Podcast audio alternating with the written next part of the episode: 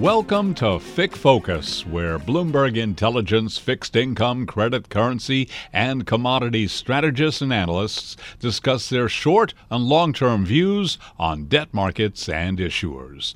Now, here's the Bloomberg Intelligence FIC research team. Good morning, good afternoon, and good evening to those of you joining us from Asia, and welcome to the 2022 Bloomberg Emerging Market Fixed Income Forum, our annual gathering of industry experts and leading voices across the asset class. For those of you that don't know me, I am Damian Sassower. I'm the Chief Emerging Market Fixed Income Strategist for Bloomberg Intelligence, uh, based here at our New York headquarters at 731 Lexington Avenue. Um, and so we have a slew of incredible speakers on today's uh, docket. So without further ado, let's just get right into it. And I have the privilege of introducing our first panel, assessing the impact of the U.S. recession on emerging market fixed income. Uh, joining us here are uh, Claudio Irigoyen, uh, Bank of America LATAM strategist, fixed income, Caesar Maasry, head of EM cross asset strategy at Goldman Sachs, Luis Oganes, um, head of global macro research at JP Morgan, Win Thin, uh, head of global FX strategy at Brown Brothers Harriman. I committed all this to memory. And of course, uh, Dirk Willer, Managing Director, uh, Global Head of Macro Asset Allocation and Emerging Market Fixed Income at Citi. Gentlemen, thank you so much for taking the time to join us. Let's get right into it. I mean, central banks chasing uh, inflationary developments, uh, running out of good policy options, and intensifying asset price uh, volatility is common in emerging markets. But today, gentlemen, we're talking about the U.S. Federal Reserve, and so you know, you know, obviously this policy uncertainty is fueling uh, adverse spillover into high beta asset classes, emerging markets being one of them. Um, my question for you, gentlemen, is the Fed put truly dead? I mean, that seems to be the way markets are operating here. I mean, really, what would it take for the Fed to step back in, uh, begin backstopping asset prices? I mean, is there a level on equities or spreads where you think the Fed might uh, take a little bit more of an easing, or shall I say, dovish bias to its hawkish rhetoric? Let's begin with you, Luis. Thanks for the invitation, uh, uh Damian. You know, uh, many market participants may actually wish that the Fed, you know, targeted the S&P 500 index, but uh, the reality is that it doesn't right? And uh, even though we have seen a 21% decline year to date, the reality is that you know when you compare that to the 20% increase in 2022, sorry, last year, uh, 16% increase the year prior, 2020. Uh, it's probably not. There's no you know wealth effect for the Fed to be too concerned about just yet. Uh, the Fed clearly at this stage, you know, it is uh, focusing on bringing inflation lower. I think that, that, there's a recognition that it probably needs to engineer some uh, growth slowdown hopefully avoiding recession, but maybe recession is needed here. And uh, so the indicators that it's going to be focusing on are more on the macro side rather than the mar- market side.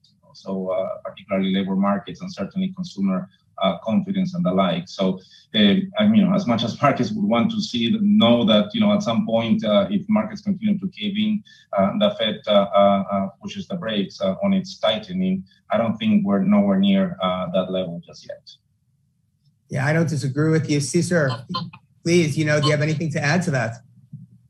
Yeah, I would broadly agree that we're we're probably quite a ways away from something that looks like a Fed, but but obviously the question, um, you know, sort of I'll ask the other question, which is what what was the Fed put? What is the Fed put? I mean, look, we we were in a place where front end rates were anchored very very low. We had very low inflation for a, a long time, and so incremental equity weakness during that period was a was a you know a strong tightening of financial conditions that would in a way spook the Fed of uh, things getting too tight you know in the previous sort of sort of era we're very far away you know from that given where inflation is so the short answer is I agree I think we're quite a ways away in terms of asset prices. We could easily see 3,500 on the S&P. Uh, our our uh, fixed income strategists here in the U.S. think high yield spreads can go can go above 600 you know, that's still quite a move you should expect to see without the Fed stepping in. Ultimately, we're in a period of high inflation. You need to see inflation coming down. That to me is, of course, going to be the, the catalyst for the Fed to change tone, for markets to change tone as well. I don't think the Fed would allow things to, you know, get even hotter uh, or support the equity markets anytime soon. Well, I mean, Caesar, I mean, I, I, agree with that. I think the one thing that the Fed mentioned in its May minutes was, you know, some of the stress it may, quite frankly, place on the plumbing, right? On, you know, liquidity in certain markets, certain aspects of the fixed, income markets, maybe those outside of, you know, the emerging market landscape per se, but nevertheless, the spillover is there. Dirk, I'm wondering, you know, what are your thoughts on the Fed put on the Fed's um, commitment to tightening uh, interest rates in the face of rising inflation? Yeah, let me just leave you with, with two thoughts on the topic. The first one is that I'm you know, basically in charge of avoiding recessions, um, one of his two mandates, but he more or less promised us a recession. Right? He sort of says, yeah, maybe we'll avoid it. Could be a softish landing, not a soft landing, a softish landing. So he's promising us a recession. And that comes from America makes it pretty likely. Um, the, the, the other issue, which I think goes in the same direction, is if the Fed indeed were to create a recession, that's almost part, you know, of the normal Fed behavior, right? Basically, every second Fed uh, creates a recession. If you let inflation um, run, you're the worst Fed since the 70s, right? So it, it seems pretty clear which way you you have to lean um, when you are running the Fed right now, and I think that's the way they're leaning. Now, that doesn't mean that there's no put whatsoever it used to be already in play when the market was down 10% or something like that. So this time it's it's much much lower. We don't know where it is. It depends also on the speed by which we fall, and as you point out, it, depends on the plumbing. Right. So I think if really there's a fear that the plumbing breaks, um, then we can discuss. Uh, but of course, at this stage, we seem somewhat far away from such a point, and therefore I agree with the earlier panelists that unfortunately we shouldn't necessarily bet on the Fed to bail us out at this moment. And, I think you make a great point. You know, this can end in a number of different ways, right? I mean, the economy can prove resilience, um, and basically it can adjust to higher inflation or higher interest rates without plunging us into recession. Or it can basically result in perhaps a recession, or even worse, it could result in a period of very high inflation where the Fed continues to chase and the economy proves, you know, sort of resilient, but not really. Claudio, I'm wondering if you could just weigh in here on the impact, certainly that the Fed is having, not just on you know emerging markets, but Latin America more specifically. Yeah, sure. Thank you very much for the invitation. I, I think the Fed is is really you can approach the Fed question um, from a normative or from a positive point of view. Probably from a normative point of view, it's uh, it's somewhat easier uh, in terms of what the Fed should do. In terms of what the Fed is going to do, uh, to be honest, it has been very difficult to understand the reaction function of the Fed lately. Um, for the first, uh, I mean, for starters, the Fed effectively can control the whole term structure of interest rates today, can affect any tenor of the term structure at will, uh, given the, the size of the balance sheet. And they have chosen not to be that aggressive on the long end of the curve relative to the front end. Uh, clearly that has to do with the potential impact on financial conditions. To, to, to, some extent, they have removed the Fed put, but not as much as what they could have done in, in, in the first place. I think, to be honest, um, the question here is how persistent, not only when inflation will peak, which has I mean, we, we've been called the peak in inflation, everybody, for the last 12 months, uh, just to realize that inflation keeps moving higher everywhere but uh, how persistent inflation will be and, and, and how nonlinear inflation expectations dynamic can be if inflation, realized inflation remains persistent. So that's, I think, the main challenge for the Fed. They cannot rely on inflation expectations to remain well anchored um, because if they remain too much behind the curve in terms of policy normalization, they run the risk of having to do too much too late. Uh, and ironically, they're just trading off a correction in asset prices today versus a bigger correction in asset prices in the future.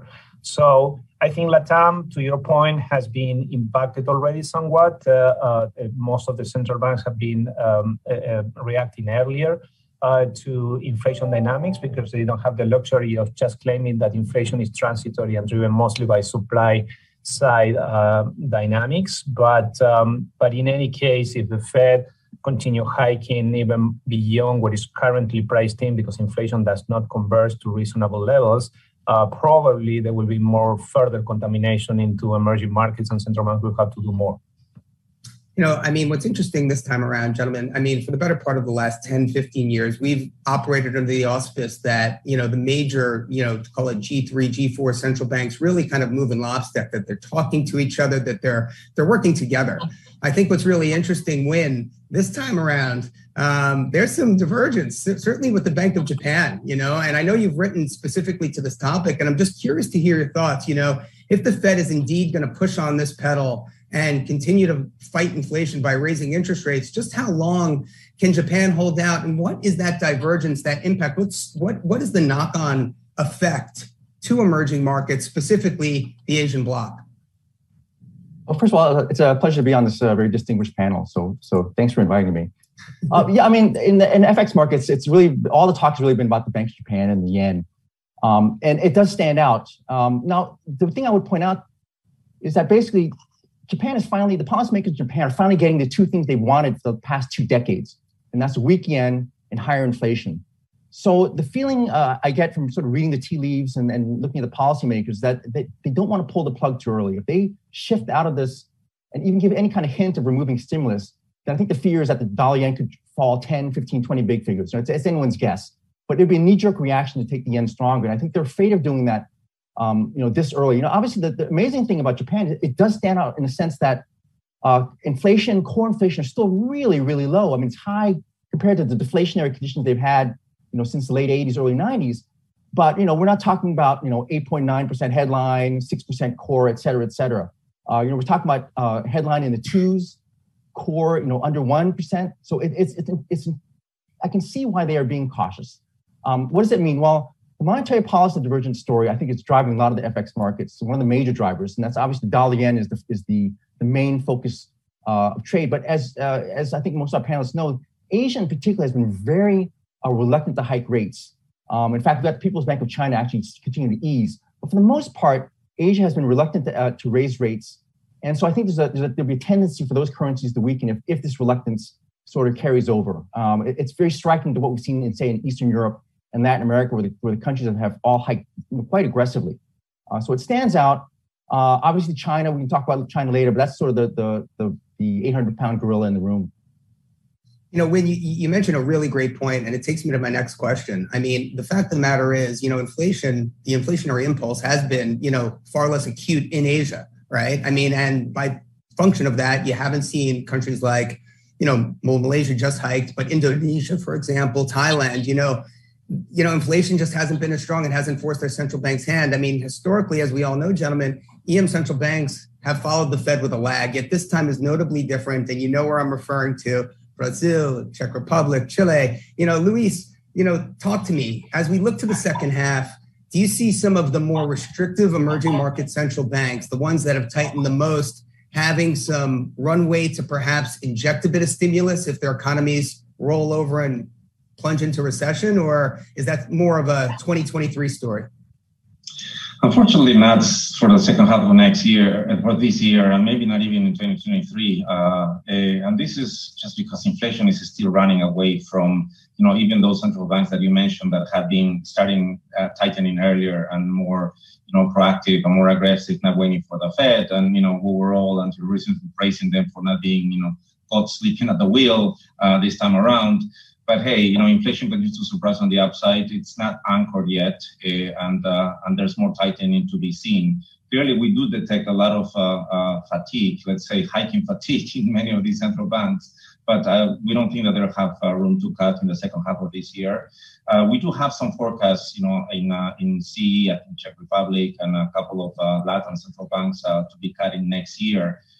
on the on the economic side, on, on, the strategy side, to be honest, we're not convinced. We're still recommending, you know, one year, one year payers in many of these countries. And again, it is the fact that inflation is not yet anchored. The moment that we start to see inflation peaking and to have some disinflation trend clearly in place, maybe they can we can start entertaining the possibility of rate cuts. But uh, for the time being, I think that they're going to be, uh, you know, with their hands tied.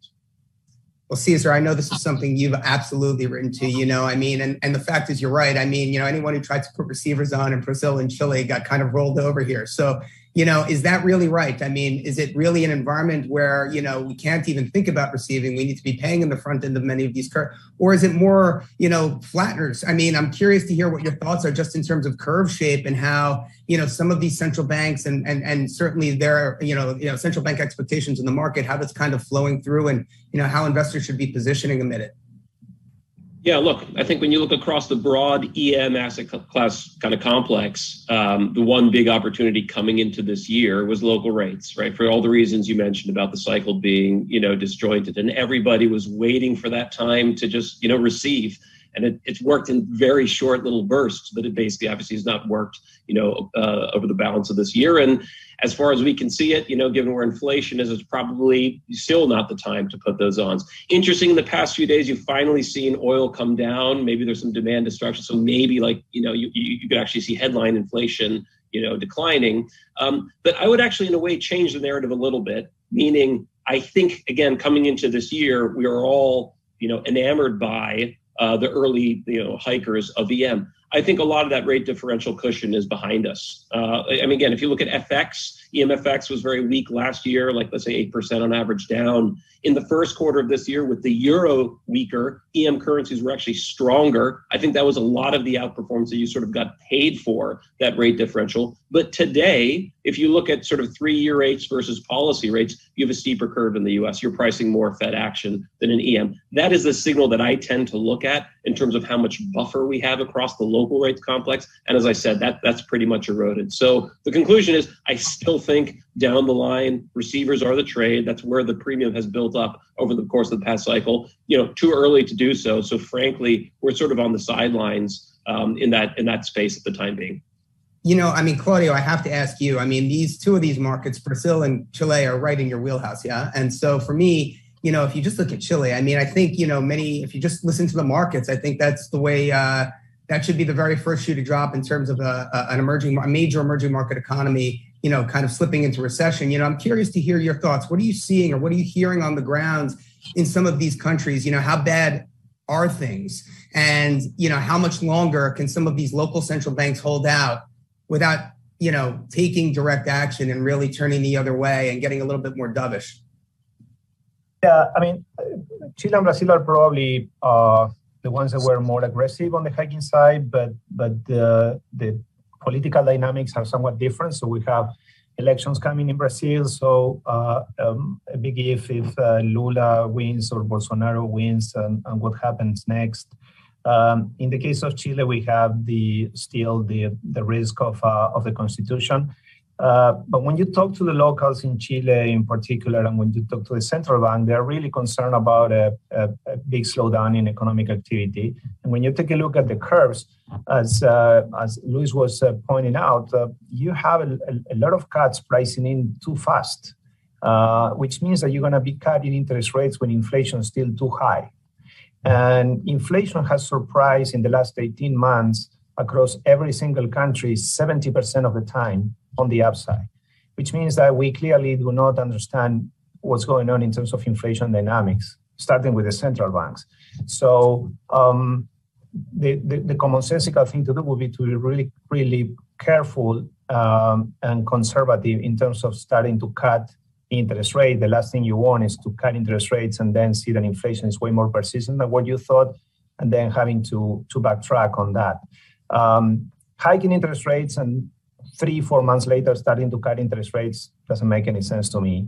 Um, so we've been paying rates or, or, or, or recommending flatteners uh, throughout the year. Um, we've been hitting all the targets. And now we are also, as, as Caesar mentioned, uh, kind of on the sideline, like uh, the perception is, is too early to receive, too late to pay. Um, but if you push me, I pay. well done. Um, Dirk, you know, I have to ask you your thoughts. You know, I mean, and especially look, I mean, you know, some of your work on financial conditions, you know, I mean, speaks for itself. And, you know, for me, it's, you know, it, it, it gets very hard given the environment that I've lived through for the past 20 years to think that a central bank is really going to keep their foot on the brakes when you know people have their hands up in the air kind of screaming for you know helicopter money so to speak and now that they're a little bit used to it and they've had a taste of it um, it gets that much more challenging you know i'm just curious you know is that really the right way to be looking at this that you know, I guess emerging market central banks are not to turn the other way. They've kind of got their their hands cuffed here a little bit, and you know, their domestic economies, even if they have to suffer, they're going to go through some considerable pain here. Is that really the environment we're heading into? Yeah, I would say from a global macro point of view, it's never fun to receive when US rates still go straight up, right? I mean, it, um, it's, it's, it's a tougher trade. Having said that, in the last Fed hiking cycle, some central banks were able to diverge uh, and to couple from the Fed. And there were two conditions, really. The first condition you already laid out, right? They had to pre hike a lot before the Fed. Um, and the second condition is you need a very weak dollar. If you get both of those, you know, you have a shot that you can decouple. Obviously, only if your inflation numbers start to look better. Now, in, inflation in EM, uh, it's actually not that different from the US, but has an even higher weight, as you know, of course, for energy and softs, right? So you need really oil to come off. And so it's, it will be very interesting to see how far the current pullback uh, will take us. And then softs are obviously harder to forecast, I feel, but uh, but certainly they have a big energy component too. And um, if oil were done going up, maybe there's some hope for softs as well in spite of all the various um, Ukraine, uh, Russia driven stories. And then maybe you can start to consider um, if there's something to do um, on the receiving side. Again, we are we are quite cautious. We have actually we have um, a steepener in Brazil partly because um, we want to have some protection against the election and against rising U.S. rates and against fiscal slippage into the election. Um, but it's not euro neutral, so it's it's it's basically a, a receiver with a, with a, with a partial a partial hedge against it. Um, that that screens are to us the best on emerging markets. If you have to be anywhere, I think it's probably Brazil. But um, yeah, cautiously, I mean, I, I broadly think you really have to have a pretty strong view that commodities are, are done um, before one really uh, receives much more aggressively. And this takes us full circle back to you, and, and certainly about back to those Asian uh, to the Asian bloc, right? Because you know, inflation has remained relatively suppressed. I mean, certain relatively to their emerging market peers. I mean, if we are indeed thinking that, you know, central banks are going to have to tighten in Asia, which ones come to mind? Which ones are going to be able to go more aggressively than others? I mean, Indonesia's done a hell of a job of not having to move yet. Thailand has its other issues. You know, is it the Philippines? I mean, where should we be looking if we are looking to see central banks kind of tighten conditions, uh, you know, over the second half of this year? Sure. I mean, that's a great question. I think I would add that one of the I think one of the reasons why the Asian central banks have been so dovish, as I mentioned, the 800 pound gorilla in the room, China. It, it, China is such a driver of regional trade and activity. And as you know, the lockdown, the, the zero COVID zero policy, the ensuing lockdown, it's really wreaked havoc on supply chains, on growth forecasts, you know, activity. So I can understand why they're being a bit more dovish. I would say that actually the most hawkish uh, so far has been Singapore, monetary authority of Singapore. They've tightened, I believe, the past three or four meetings um, we've got the Philippines starting. We had, I think, Malaysia starting. Korea, actually, probably the next aggressive. Taiwan. Taiwan just teed up. Um, but you know, compared to what we've seen in Latin America and Eastern Eastern Europe, it's been way, way, way, way uh, uh, much more dovish. Um, at some point, uh, you know, it may come back to bite them. You know, the currencies have held in so far, but uh, you know, if they if the currencies really start to go, you know, may perhaps follow the yen, uh, you know, sort of weaker, uh, then we may have to see a stronger response. Um, we're also, I think the policymakers are also hoping for you know, more clarity uh, uh on the Chinese outlook. They keep promising more stimulus, aggressive stimulus. Um, but it's pretty clear that the 5.5% target, growth target for this year was going to be missed by a long shot. Uh, and yet we have not seen uh, really aggressive action yet from the PBOC. Uh, so that's something I think that the Asian central banks are also sort of waiting on to see you know, Win, I mean, what's interesting, you've mentioned China here, and, you know, um, and within the context of what you had mentioned previously about the Japanese yen, I mean, if you look at yuan yen, I mean, breaking to what the highest since 1993, clearly, you know, there's something going on there. You know, it's going to take quite a bit, I think, to knock King Dollar off its pedestal. But nevertheless, it sounds like from all of you gentlemen, you know, that's kind of what we're waiting on. We need to see some sort of, you know, capitulation on the FX side for EM to catch some wind you know, we all know that non-dollar debt comprises, you know, half of the call it 60 trillion dollar universe of benchmark eligible investable global debt, not just emerging markets. You know, what needs to happen, Luis, if I may start with you, what needs to happen for, you know, hard currency dollar investors, you know, I mean, to reach into their pockets and start moving their money offshore into you know non-dollar denominated debt. I mean is it going to be you know some real evidence of you know dollar depreciation? And, and what will that evidence even look like? What is interesting is that in the first half of this year, uh, we actually saw the outperformance of EM currencies, right? EMFX, in relative terms, uh, EMFX is down 4% year to date, uh, while uh, local currency bonds were down, you know, give or take 11, 12%, and hard currency there was down 19%. So relative terms, currency did well but this did not entice uh, uh, investors to come into local markets for a good reason. All, all the stuff that we've been discussing here, which is inflation not yet anchored, central banks still having to tighten. So, you know, uh, EMFX alone was not enough to, to, entice this. To be honest, going forward, you know, what we need is probably two things, right? Clarity, maybe a peak of US inflation and clarity about the Fed's intentions to begin with.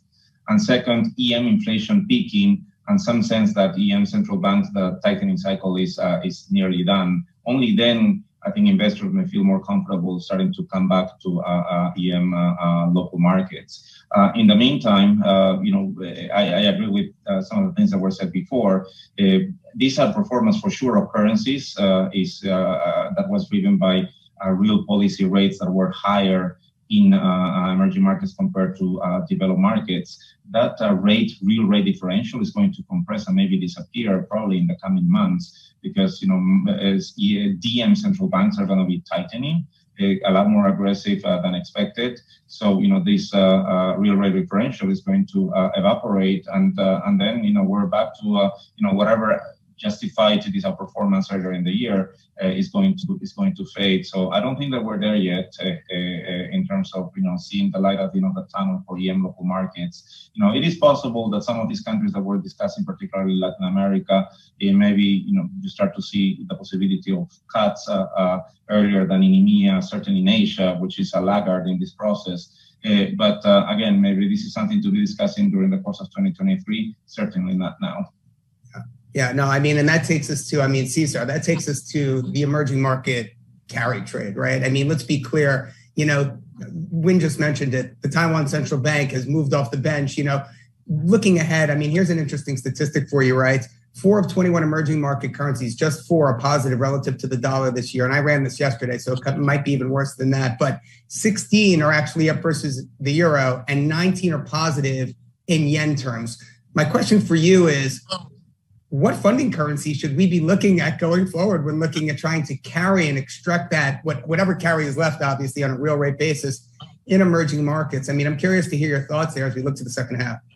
Yeah well one look i think they're, they're maybe not in the super short term but i do think there will be an opportunity to short the dollar. The dollar looks expensive on most you know on most metrics. And i would think in again in the short term so tactical call it three to six months you can sort of think of the dollar smile, right? So right now we're clearly in the left side of that smile with recession risks. We'll be there for some time. So EM yeah, probably can outperform against you know euro uh, potentially in that in that environment, particularly if commodity prices hold up. Although again, if they reverse, EM is probably on the losing end of, of that of that trade. But as we look into 2023, with you know, it's too early for that conversation. But again, given how expensive the dollar is, you'll probably find some medium area where, where you know that smile where the dollar can the dollar can come down. But I think that to me the broader point on this is is kind of two is kind of twofold. The first is you know, a lot of these dollar conversations talk about the last 10 years and EM being, you know, kind of the losing trade uh, over the past decade. I totally disagree with that. Again, I think it's really the US has beaten everybody else. That's very true in currency space and in equity space, for example. EM has indeed outperformed global peers, non-US global peers, as you mentioned, you know, this year, but that's actually quite true for, for the past decade. So the point is the thing that'll bring that about dollar weakness, I think needs to come from the US could be regulation, could be just a lower, you know, structural growth rate, uh, and so on. And then the last thing I just quickly say is, again, we we tend to focus on you know dollar dynamics, but weak EM growth has contributed to a stronger dollar over the past decade. I'm not so sure that changes over the next five years. So as as much as I think you can find that middle part of the dollar smile at some point over the next 12 months, I would kind of push most EM focused investors to think about the next five years. Is that going to be a better growth environment than the five years prior to COVID?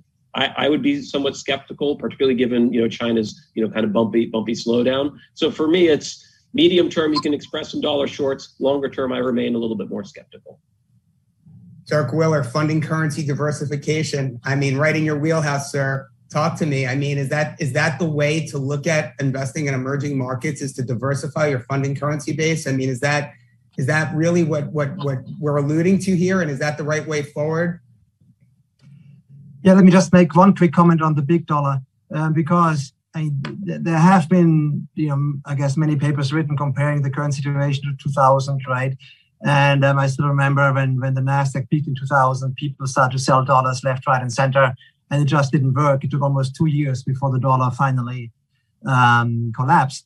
But the difference is at this time, only the US equity market was in a bubble, according to our metrics, and the rest of the world was not. In, in 2000, the bubble was around telcos. Every equity market had a telco, so therefore everyone became bubbly in the end.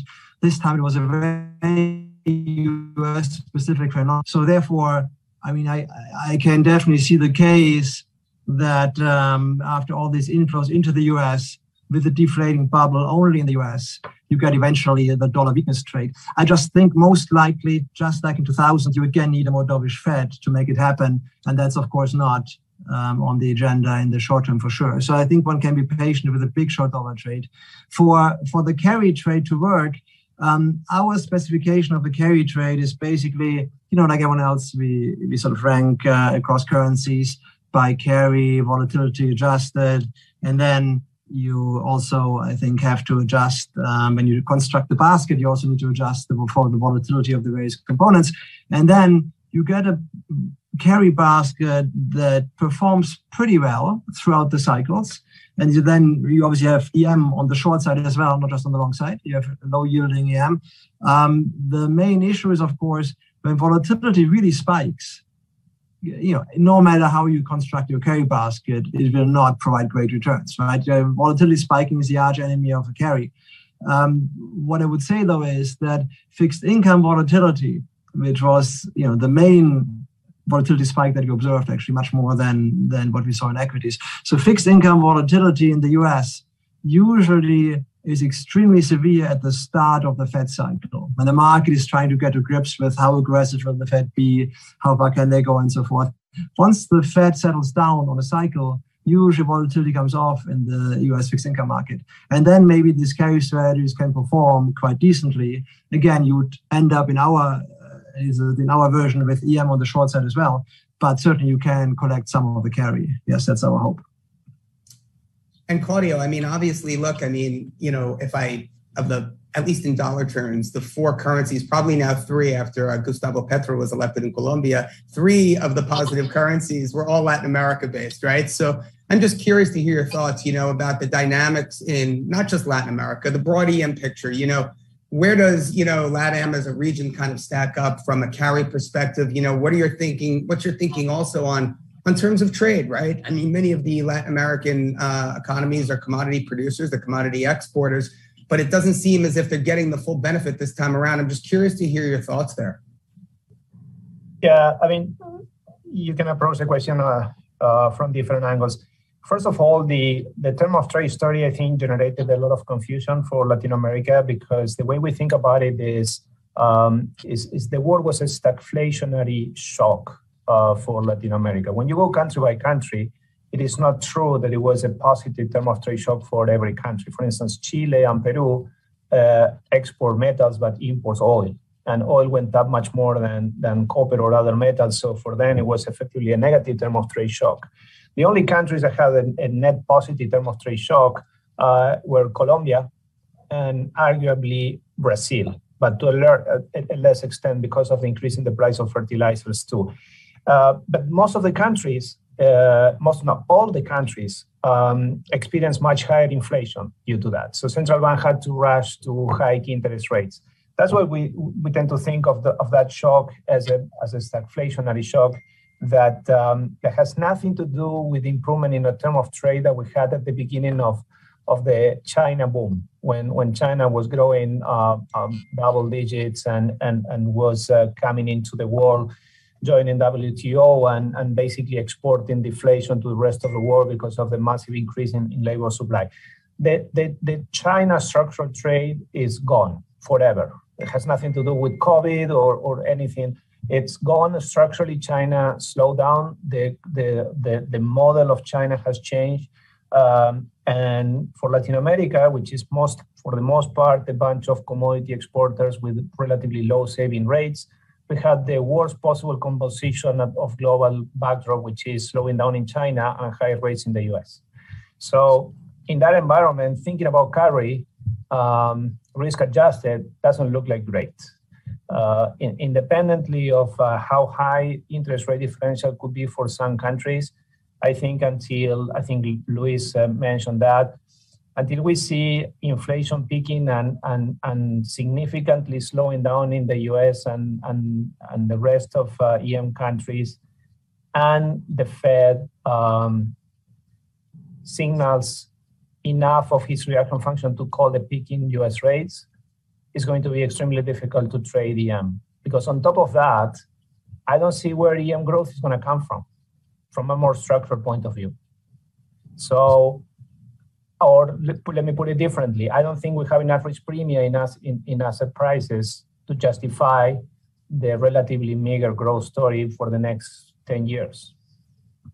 Well, Claudio, I mean, this takes us full circle. I mean, it began with China, and now when we're back to you with China, I mean, you know, look, many, many analysts have been calling for the PBOC to inject stimulus, to do something about the housing crisis, to clarify on transparency rules here with the US, with with big tech, everything. Um, you know, and here we are, you know, and and Claudio mentioning that, you know, we can't rely on China to, you know, fuel the coffers of, you know, the, the broader emerging market complex. Do you agree with that? I mean, is China able to kind of sustain its sort of let's call it pseudo hawkish policy in the face of all that's going on, interest rate differentials with the US, et cetera? Or do we feel that perhaps there's going to be some large injections coming through? They're going to, you know, look to basically reaccelerate growth with emerging market a potential beneficiary as, as we look to 2023 is that something you know we can look to perhaps or is that uh, a pipe dream?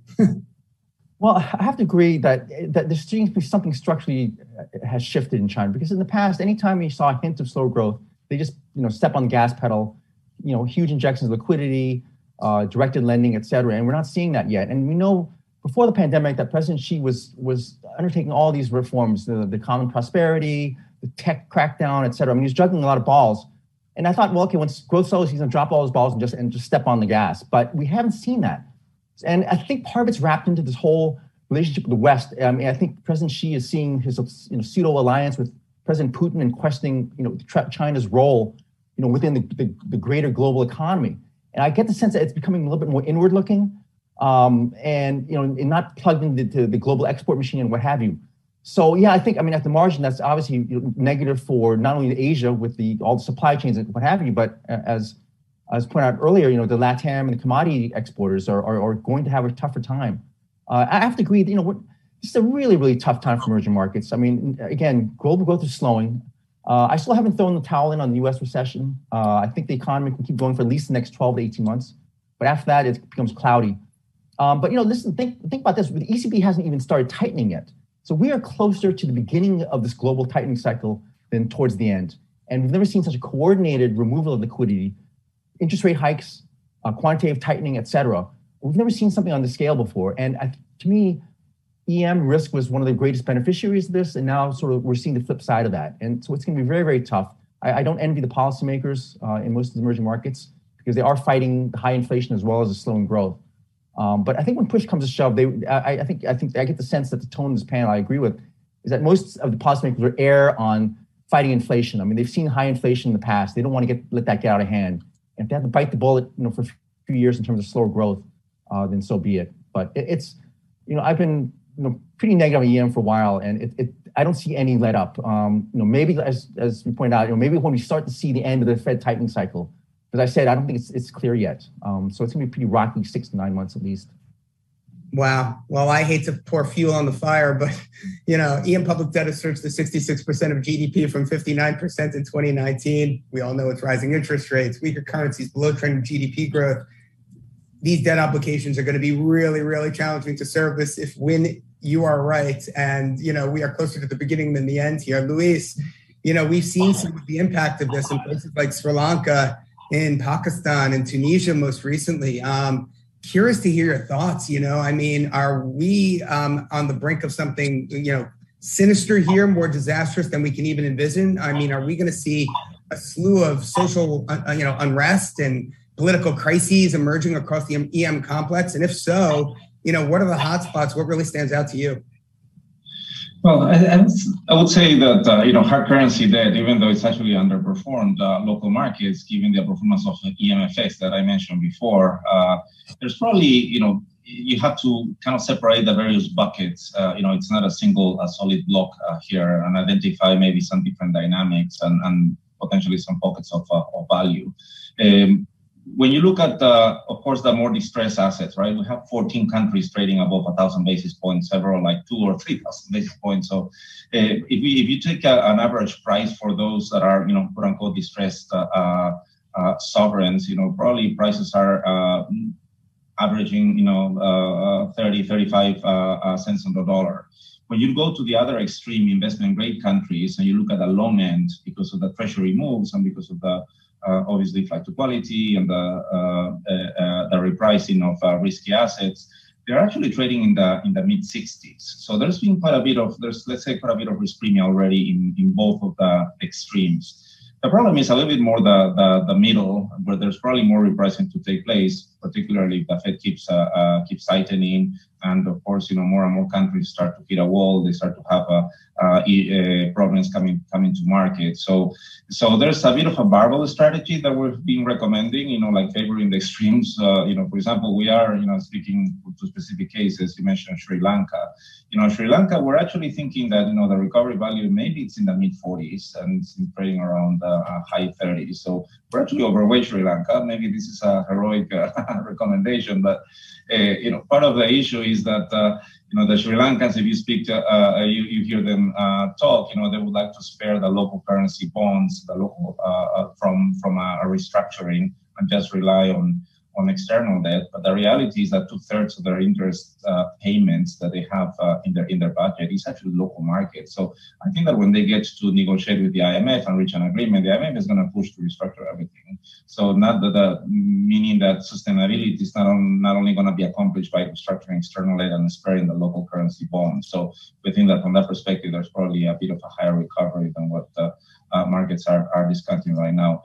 Uh, the other cases, you know, Tunisia, uh, Pakistan, honestly, a little bit more complicated. Uh, Tunisia, it's, it's not, not just economics, but it's, uh, it's politics. You, know, you, you, have to have a, a, stable government to negotiate an agreement there. Uh, they keep servicing debt. actually, the hard currency debt is not much of the issue. they, they rely a lot more on, on multilateral debt. And uh, so it begs to uh, uh, see whether if in the end they do reach an, an, understanding with the IMF, you know, the window is not too too too too big for that uh, agreement to to be uh, to be reached. Uh, whether the IMF does ask for creditors, private creditors, to be uh, to be bailed in. In the case of Pakistan, you know, it's a little bit of the same situation. Uh, uh, you know, bonds are still trading in the 70s, 80s. you have a, a uh, uh, situation as well of you know high reliance on on uh, on, on multilaterals. but you know this is an IMF program that at this stage has very little credibility to the extent that you know, fiscal targets keep re- being revised all the time. So you know not, not very confidence in, inspiring. So um, probably you know we're gonna see these countries continuing to trade on, on at these distress levels for for some time.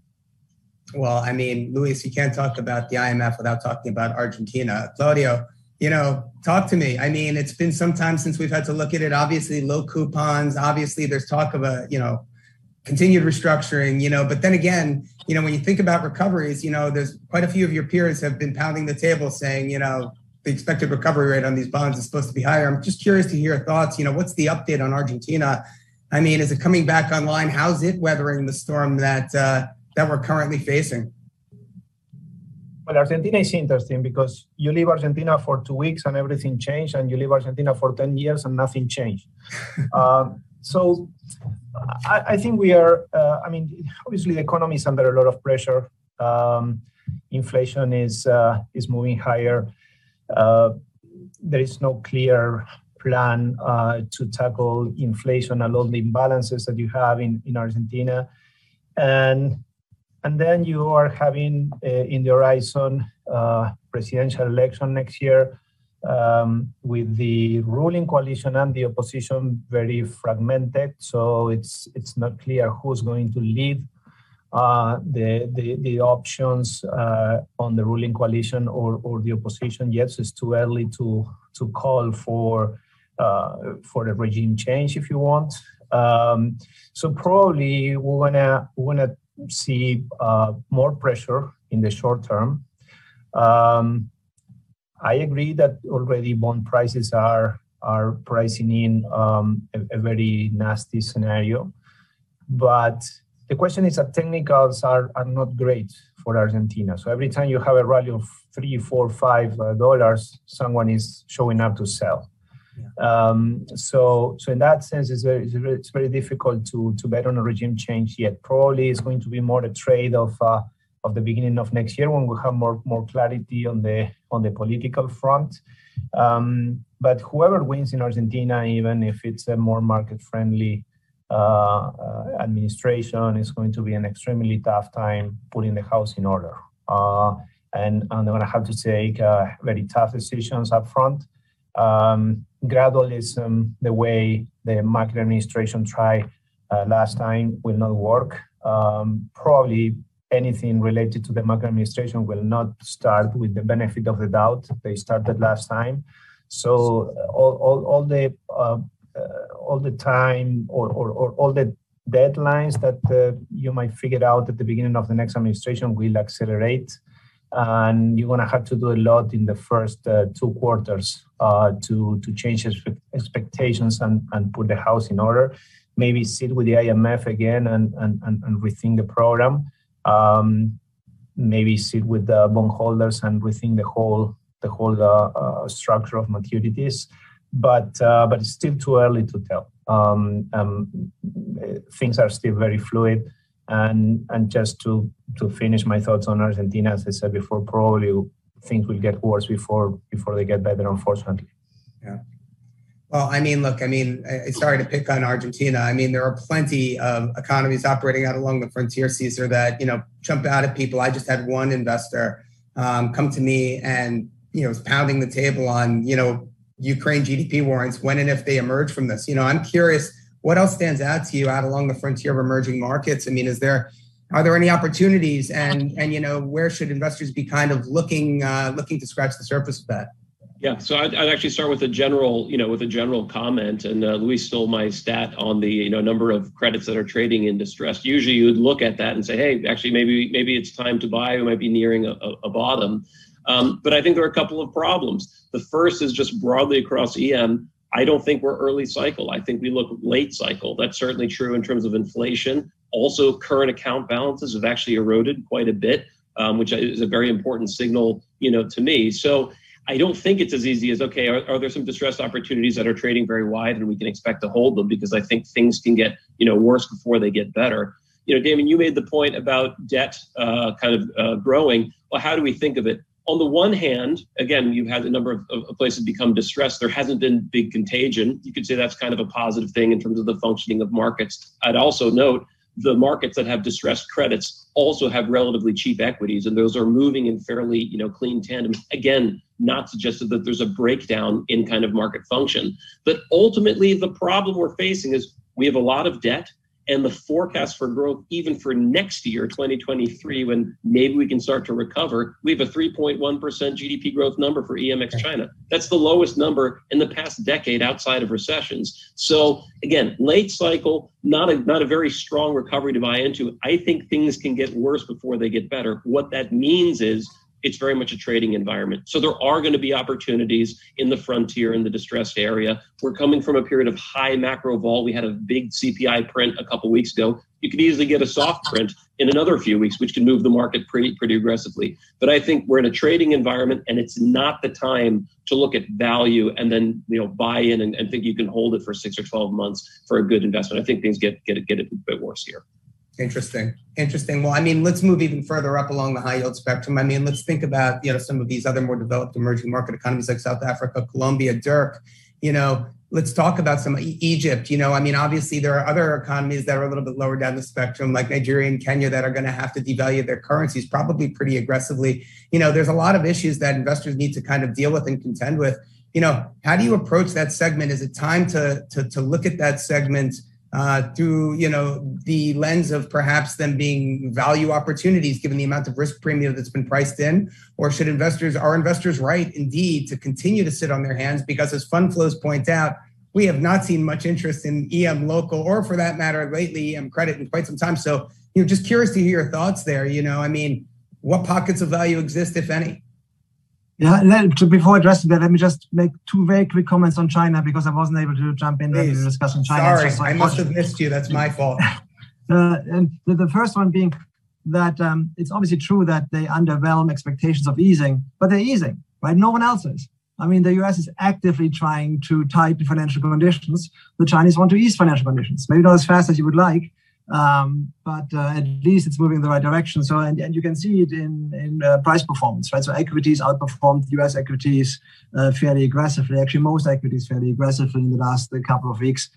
And even credit um, is so bumped out that it outperformed US credit uh, for some time now. So, it's a, I think the, the Chinese negativity is not necessarily wrong, but against something like the US, it's not that clear that it should underperform from here. The, the second quick point uh, on China is that, um, you know, so China is maybe as weak as ever, and commodity prices are at the highs or close to the highs. Uh, some of them, or as the others were at the highs, while China was already very weak. So um, there is a question. I mean, if commodity prices are strong, even with a weak China, does LATAM really care? Right? In some sense, you know, we don't, I think the price effect is, is just extremely important. And so there is a question to me, um, and there's a big question mark if they can continue. But if commodity price continue, seems to me um, LATAM will be just fine, um, even with a weaker China going forward.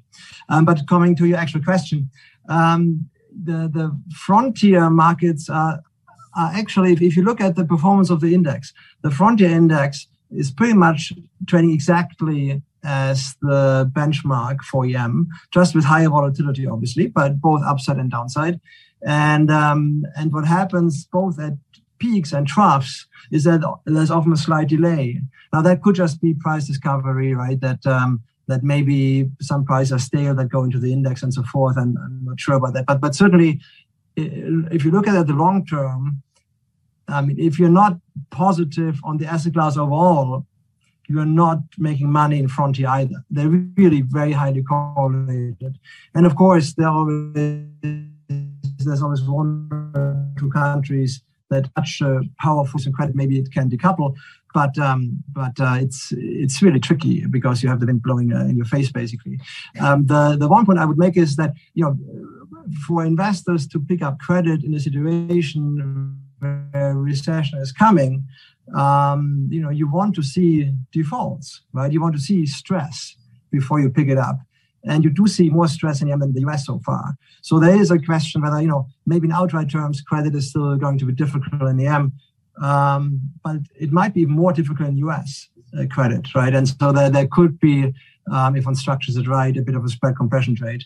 But certainly it's, um, it's unlikely to be the time for outright longs you know when we can't we can't end this conversation um, and really not talk about emerging markets without talking about geopolitics. And clearly as we've just seen colombia gustavo petro the latest in the populist wave to kind of hit latin america.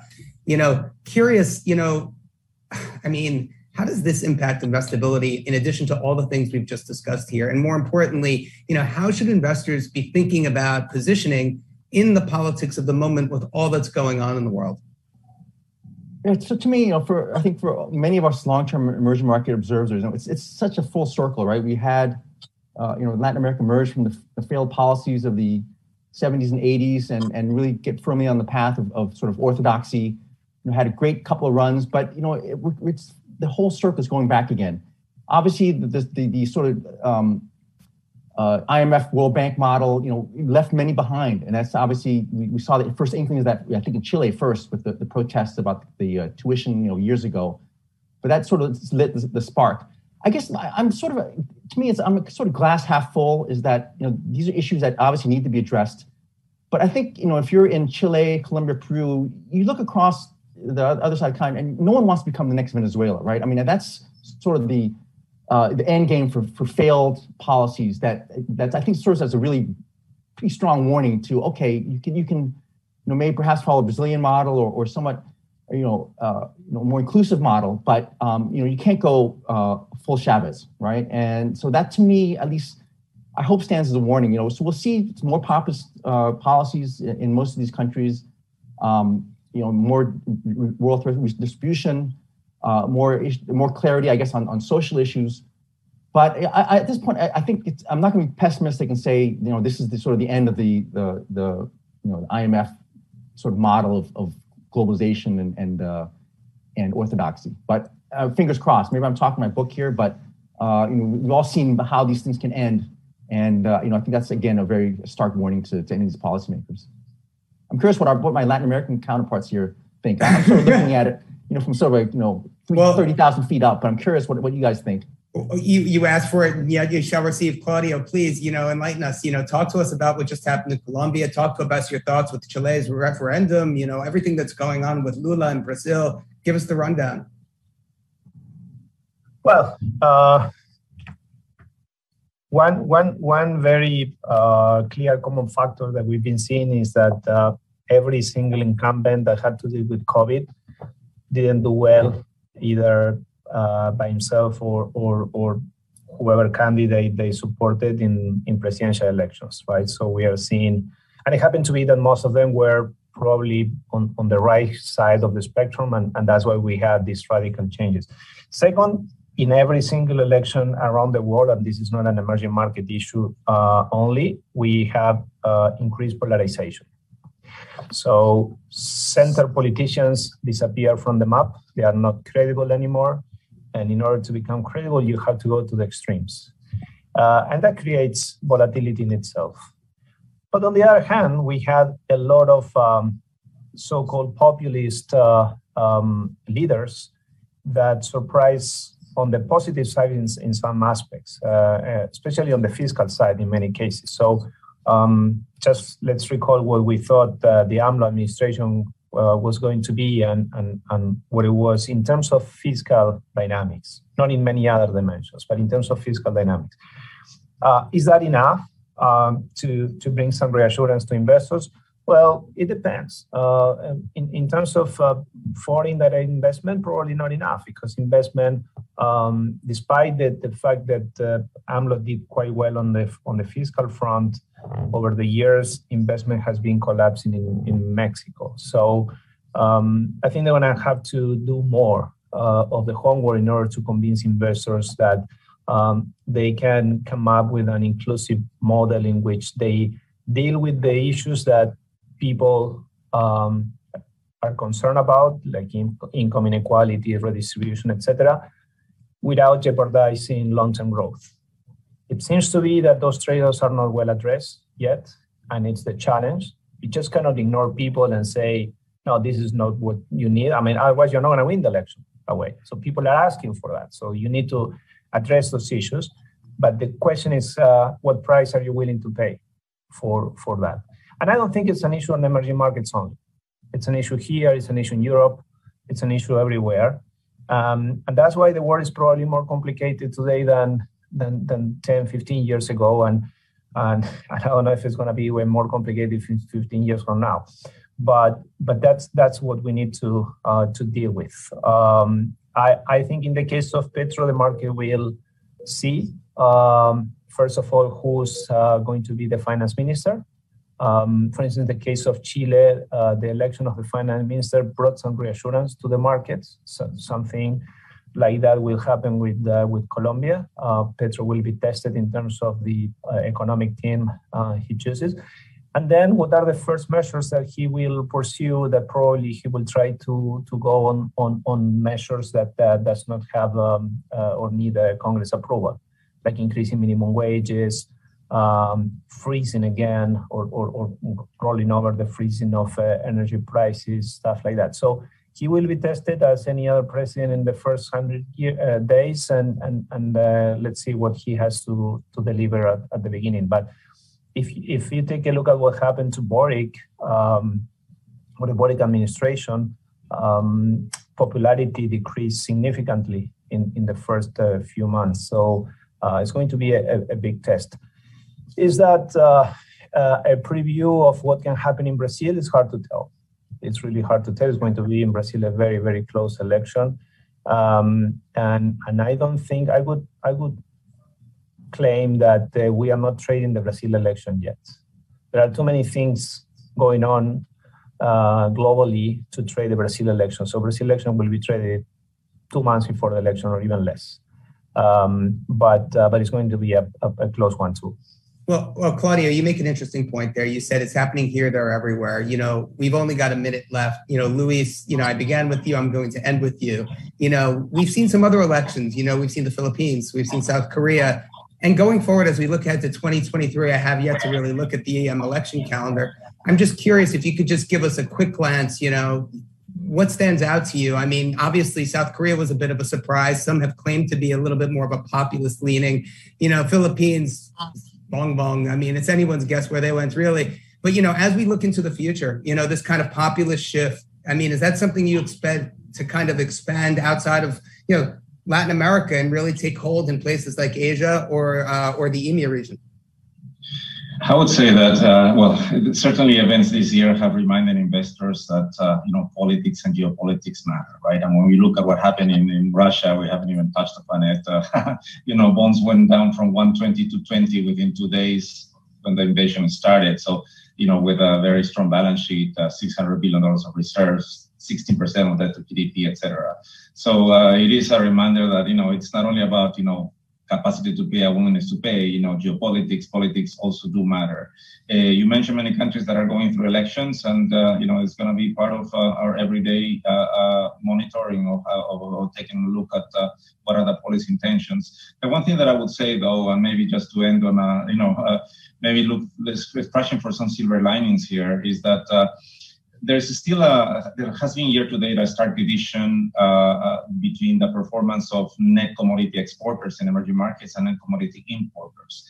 Many countries in Latin America that are going through political uh, uh cycle generating uh, a lot of uncertainty these days are actually on the right side of this of, of this divide uh, and uh, hopefully you know when uh, there's more clarity as to uh, you know what all these political developments mean and what the political intentions are you know it is possible and again i'm not advocating you know to to establish longs at this stage but it is possible that latin america is actually the region that starts to come back first First, because uh, there's going to be a tightening cycle that is going to be more mature and maybe end earlier than in EMEA or in Asia, where it's only just starting.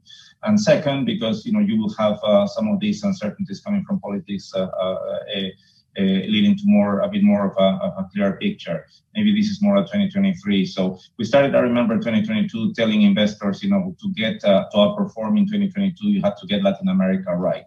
Of course, uh, you know, inflation threw uh, cold water on that premise, and then all the political developments. But maybe that's a premise again for 2023, right?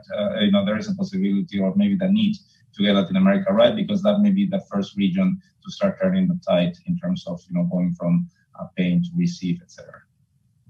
Luis, thank you. Gentlemen, Win, uh, uh, Caesar, Claudio, uh, Dirk, thank you all so much for taking the time to join us here today. And thank you to our audience for listening. Keep well, stay safe, and keep moving forward. Thank you so much. Take good care.